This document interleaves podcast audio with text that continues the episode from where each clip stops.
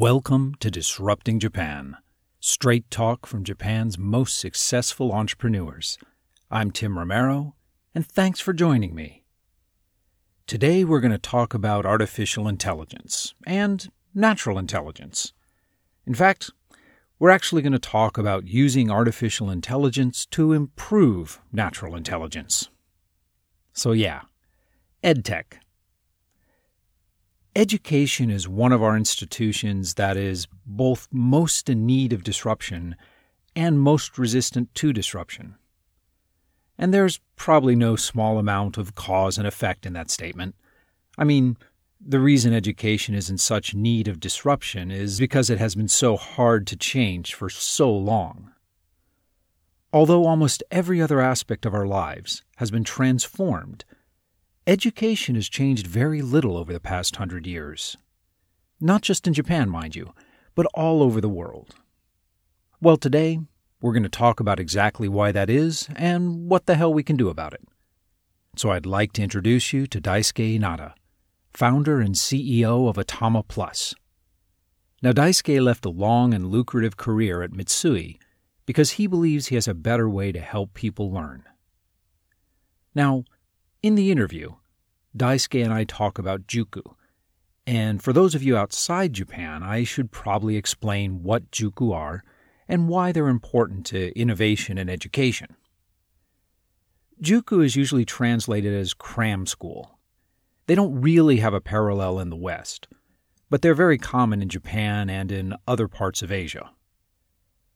Juku are schools run by private companies, and Japanese high school students attend Juku after they finish their regular classes and on weekends and holidays.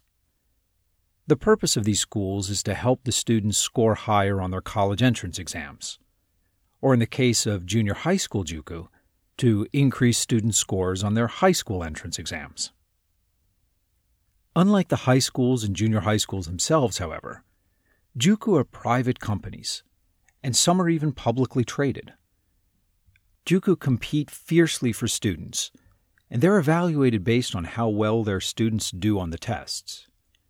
It's no surprise that they're willing to try new technology, and why most education innovation in Japan focuses on Juku. Now that you have that background, our conversation with Daisuke will make a lot more sense. Of course, we also talk about the challenges he faced when deciding to leave Mitsui, and he has some practical advice for how people who are not plugged into the startup scene can find co founders. But you know, Daisuke tells that story much better than I can.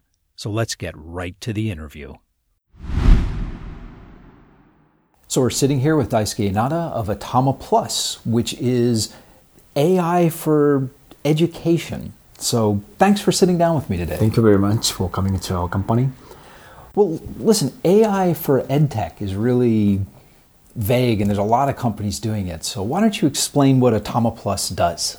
We are trying to provide AI program to high school students and junior high school students in Japan.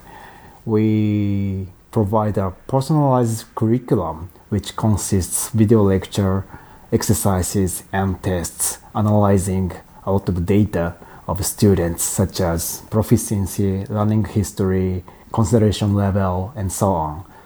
Okay. Well, what kind of classes are you targeting? Is it like mathematics or language or history? At this moment, we provide mathematics contents okay. to high school students, but we are preparing other subjects so we will launch our new products of English grammar, physics, and so on.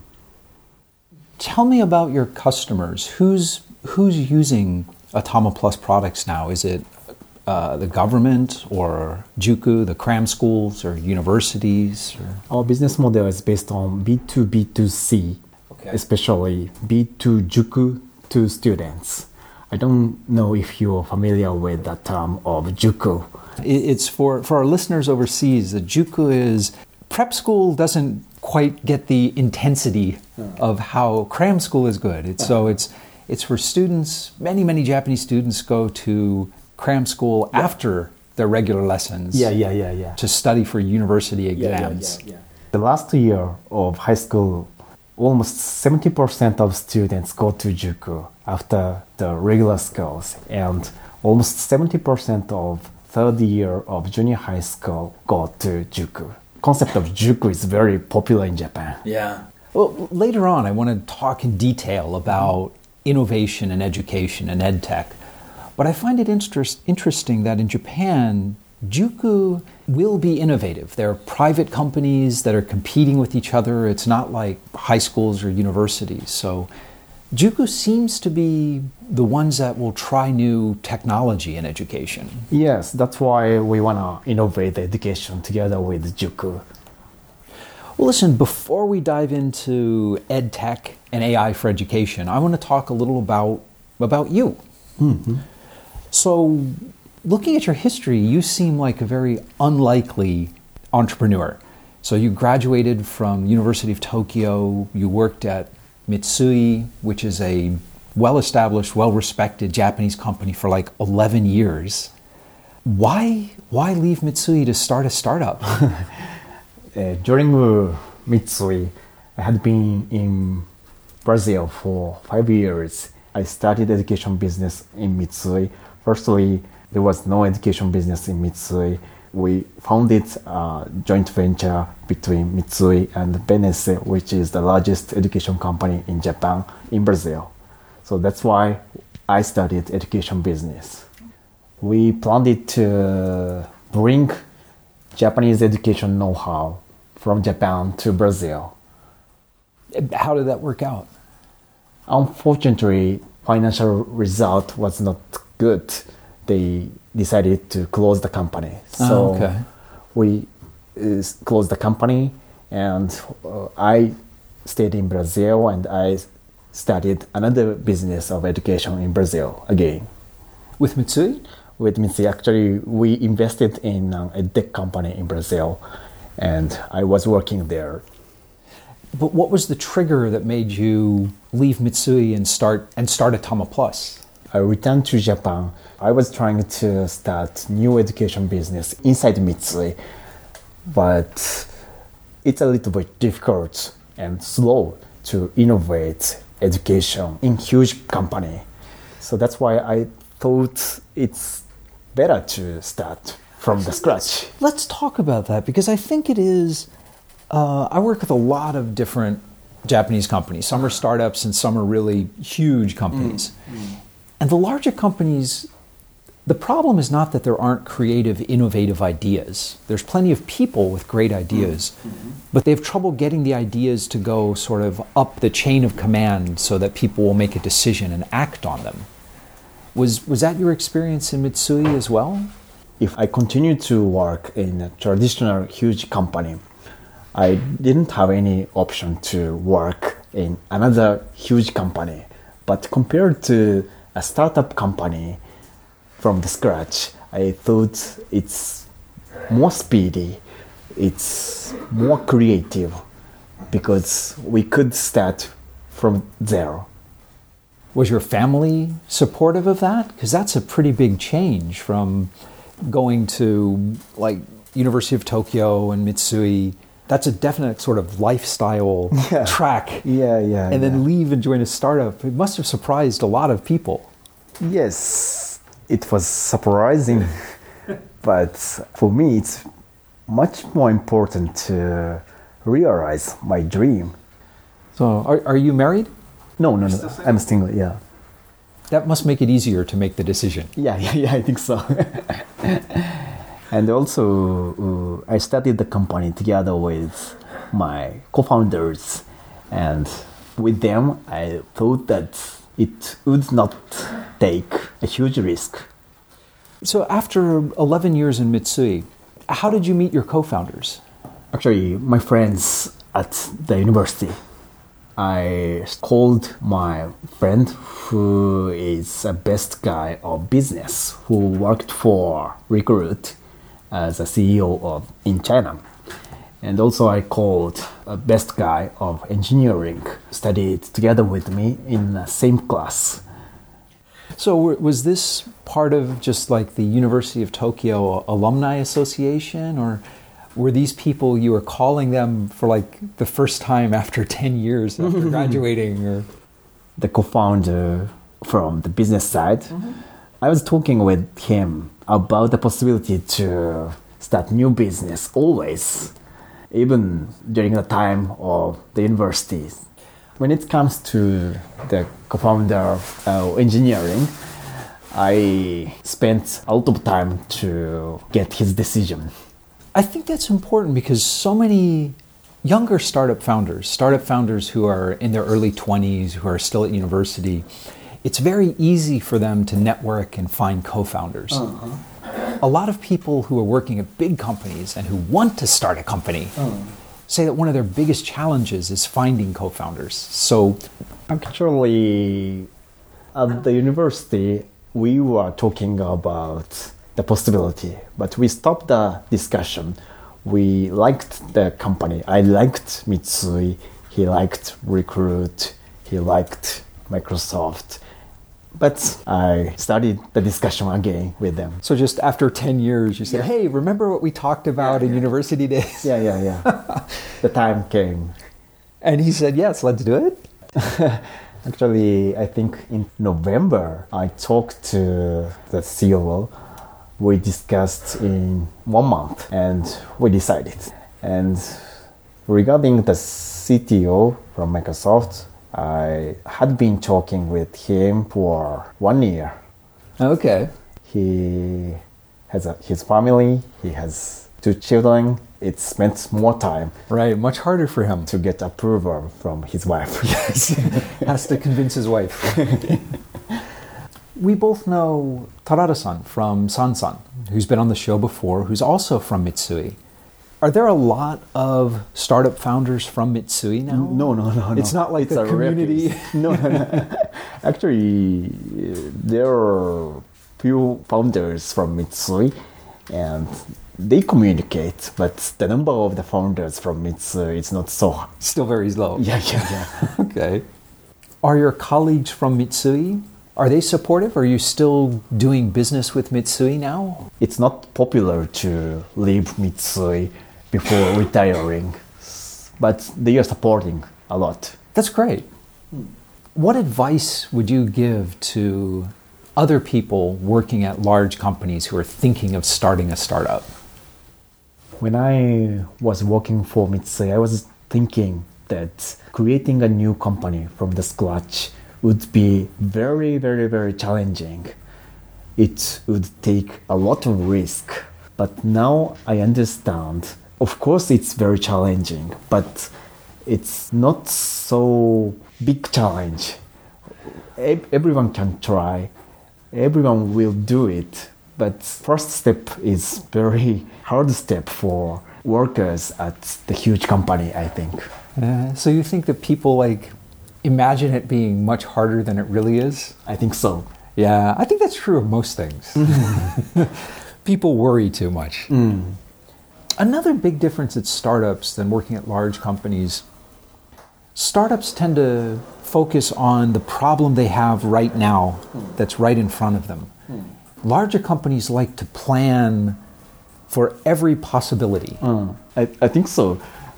Especially now, nowadays, it's not so meaningful to plan No. five years, three years. We have to resolve the problem now. It's a big difference between the startup and the large companies, which I learned. Yeah, yeah, me too. I- It's I think it's just planning is safe. You know, taking action is the risk. Mm-hmm. Let's let's talk about AI a bit. Mm-hmm. Atama Plus uses AI, but but what exactly are you doing? What what are you analyzing, and what are you what are you doing to make a customized learning experience? Our students study with our application inside the tablet. The program identify what they don't understand really. Our AI creates a personalized curriculum which consists video lectures, exercises, and tests. So, for example, study tools that help people review they've been around for a long time. Like basically, flashcards hmm. type study tools have been a long time around for a long time. But Atama Plus actually pulls together different video, creates a whole new course for each student. Yeah, but we have a lot of contents. We created a lot of contents, including video lectures and a lot of tests. How do you measure success? Firstly, we check improvement of their score. But for us, it's more important to observe the users directly. We go to Juku and we observe the users and we have interviews with them. And then we easily understand how they feel, what they think about our product. How do you balance that? Because it sounds like there, there's two approaches to improving Atama Plus or any product like this. So, one is that direct human interaction where you're actually watching the students interact with the program and then making judgments based on that. But that's not artificial intelligence, that's just, you know, regular intelligence. yeah. And the other way is more artificial intelligence, the raw looking at the data and looking at the interactions. So with Atama Plus, what's the what's the balance between those techniques? The both is very important for us. We are an AI company, but we wanna innovate education. That's why when we observed some needs to improve their experience of education, we develop something not related to AI too. Okay. You know, education has been it's been one of the areas that's been like most resistant to innovation or certainly disruption for like the last 150 years. It's been basically the same. We'll bring in new tools, and, but it, it's the same basic structures. We talked before about Juku, since they're private and competitive, being willing to innovate more. But have you found, for example, the Japanese Ministry of Education or universities? Have you found other schools that are also interested in trying this technology? Yeah, yeah. Many schools approached us, but I think almost all schools, unfortunately, don't want to change education dramatically. How much freedom do Japanese schools have to make decisions like that? Because the Japanese Ministry of Education decides on a very, very detailed level what will be taught. Mm-hmm. You know, every seventh grader in Japan is learning the same mathematics lesson this week as every other student in Japan.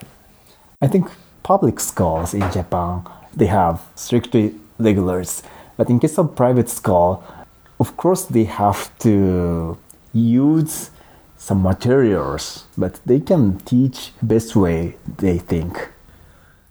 Why do you think that education has been so hard to innovate and so hard to disrupt over the last hundred years or so? Because every parents have their experience of education. They don't need to change the images.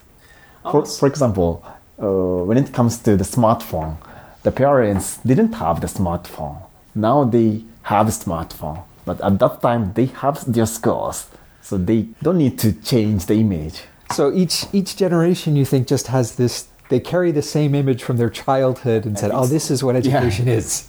But in, in case of Juku, the business model is changing always. That's why it's easier to innovate education in the Juku market.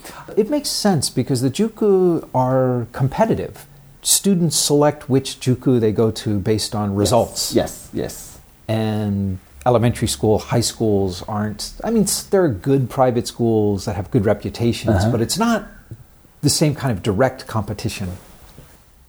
Well, companies like Atama Plus and many other successful companies in ed tech business are providing like study tools. So it's the same education format it's just helping the students learn better in that environment. You know, the first step was just, oh, we'll put all the books on PDFs. And uh-huh. We'll make we'll make videos of uh-huh. the lectures. Uh-huh. That's not really changing anything. It's just changing format. Uh-huh. And the next generation is really using technology like Atama Plus is to to make learning more efficient, mm. to to give students tools. The next step would be changing the structure where it's not just uh, listening to lectures. Do you see that kind of change happening in Japan? We are trying that. Yeah. We want to change the structure. We provide not only education tool but also education contents, teaching method, coaching style, everything related to the education in order to improve the quality of education. But as long as your customer is the Juku and you're doing B to B to C, Yeah. As long as you have that relationship, your mission is always going to be sort of helping the Juku. Uh, Do you plan on changing things either by like going online directly or Actually, we want to start the new structure of Juku. Inside one class, they have 15 to 20 students, and each student study with our contents. But inside the class, they have human coach, and a coach focus on coaching. The coach encourage the students. The coach doesn't teach. Who teaches is our AI. So the technology focus on teaching, the human coach focus on coaching. This is the model we want to create. And the big pain of Juku market is the lack of teachers. So that's why we want to create the new model together with Juku. Okay. An interesting thing about the model you're explaining, it, it sounds like you think that that physical presence is still very important. Yes. That it's still very important for everyone to physically get in the same room. Yes, physical place and human coach are very important. Why is that? If we provide online program to consumers directly, they can easily study. But I think it's just for the top students. The top students know about what topic they don't understand, what is their weakness. But the majority of students don't understand what is their weakness. So the coach has to support them it's better to study together with their friends. Okay, so so your sort of ideal situation is one where the artificial intelligence is doing the teaching and deciding how to put the lessons together, and the human intelligence is helping the students decide what it is they need to learn and what they should focus on. But, but, but besides, our AI also supports the coaches to encourage the students in the right moment with the right comment. Everything related to coaching, we support. Do you ever think it'll get to a point where it's all done with AI, or do you think there'll always be a need for a human coach or teacher? Or... I I think always coach human teachers are very important. I think so too. I don't know why, but I mean, going back thousands of years, of course, teaching was always one on one, and that there are very successful platforms like, say, Coursera mm-hmm. or uh, the iTunes mm-hmm. lectures, and wonderful resource. But it's it does seem only a small percentage mm-hmm. of people can learn effectively with those tools. Top students, I think. Yeah. So we'll always need hu- that kind of human interaction. We want to change the problem of Japan. We don't want to help only top students in Japan. Yeah. Well, actually, let me ask you a question about AI in Japan. Because AI is such a hot topic right now around the world. With all of the research that's being done in AI, um, particularly in the US and in China these days, do you think that Japan is kind of falling behind? It depends on what kinds of AI. Well, AI means a lot of things. That's true. In general, I think when it comes to the software of AI, the US is most advanced country. But I think in case of hardware of AI, Japan is trying to get better position. So the hardware meaning like the, the Robots. GPU, like the AI robots. Yeah. yeah I think that's true. Mm-hmm.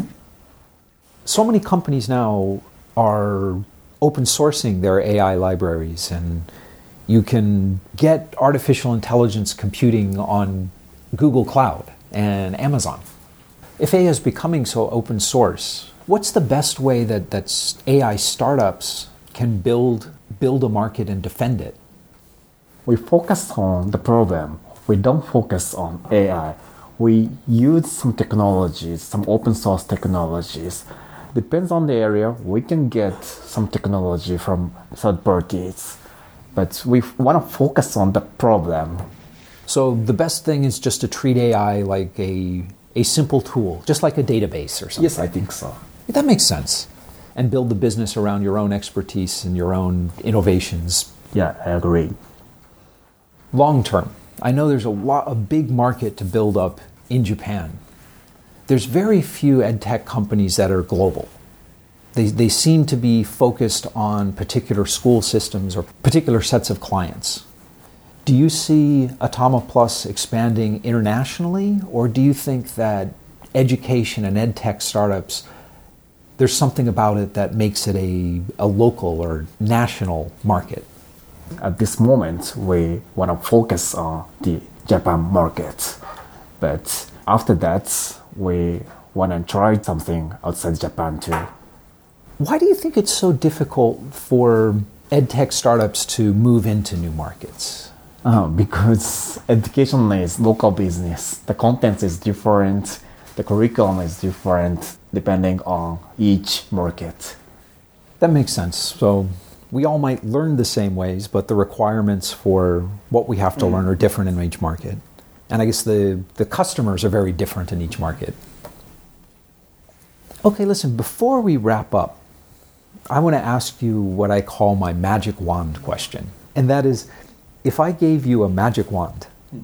and I said you could change one thing about Japan, oh. anything at all, the education system, the legal system, the way people think about risks, you could change anything at all to make things better for startups in Japan. What would you change? There are not a lot of startup companies in Japan because of the lack of information about the startup market. I didn't know about real things about the startup in Japan when I was working for Mitsui. Almost all people don't know about the startup ecosystem, how to create a company, how to recruit the people. They just don't know it's it's possible or they just don't know the step by step of how to do things.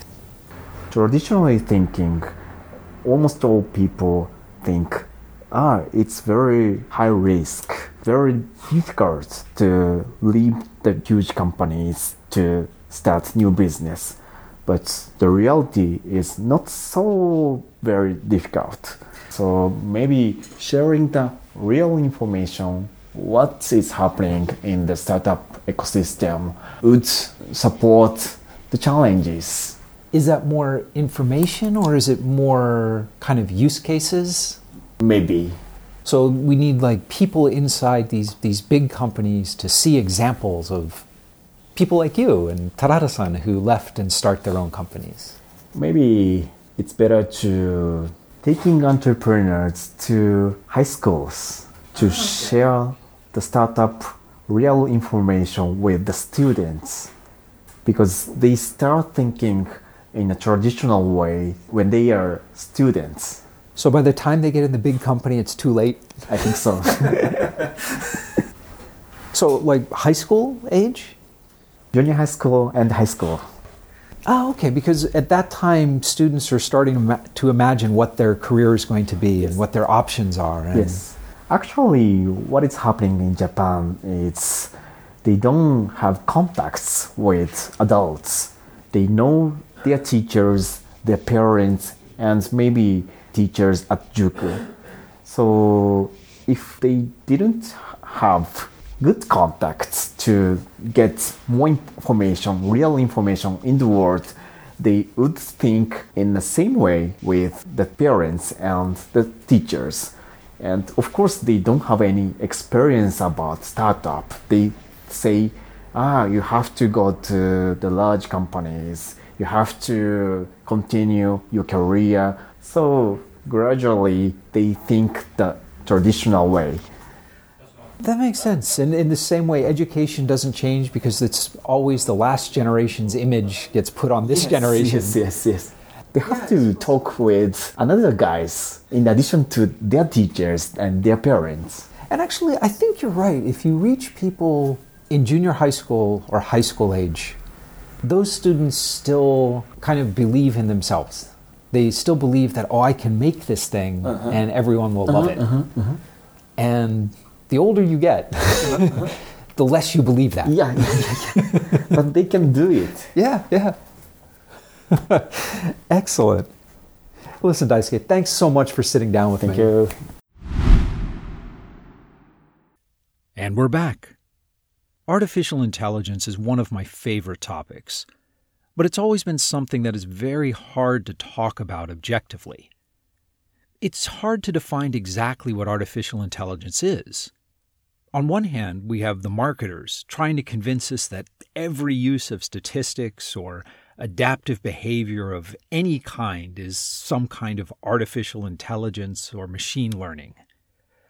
And on the other hand, we have academics who keep moving the goalposts further and further away. When computers learn to paint, or compose music, or play chess, or Go, people make the argument that those machines are not really displaying intelligence. I think the real reason we have such a hard time defining artificial intelligence is that we have such a hard time defining what intelligence itself is. We don't really know. I mean, we love to talk about intelligence. People who claim to have a lot of intelligence love developing tests to measure intelligence, to quantify intelligence but we can't seem to agree on exactly what intelligence is. Now, I'm not going to pull you down that particular rabbit hole today, but if you feel like diving down yourself, you should pick up a copy of The Mismeasure of Man by Stephen Jay Gould. It's an amazing treatment of the subject that'll have you thinking for months about what we classify as intelligence and why we care so much. Intelligence is complicated and abstract, but education. Ah, education. That is a process that's right in front of us. We can see it. Daisuke's point that a human being will always be needed in education is an interesting one, and it's one that goes against what most other edtech startups are claiming. But you know, I think Daisuke is right. The importance of education is more than pouring facts and skills into young brains.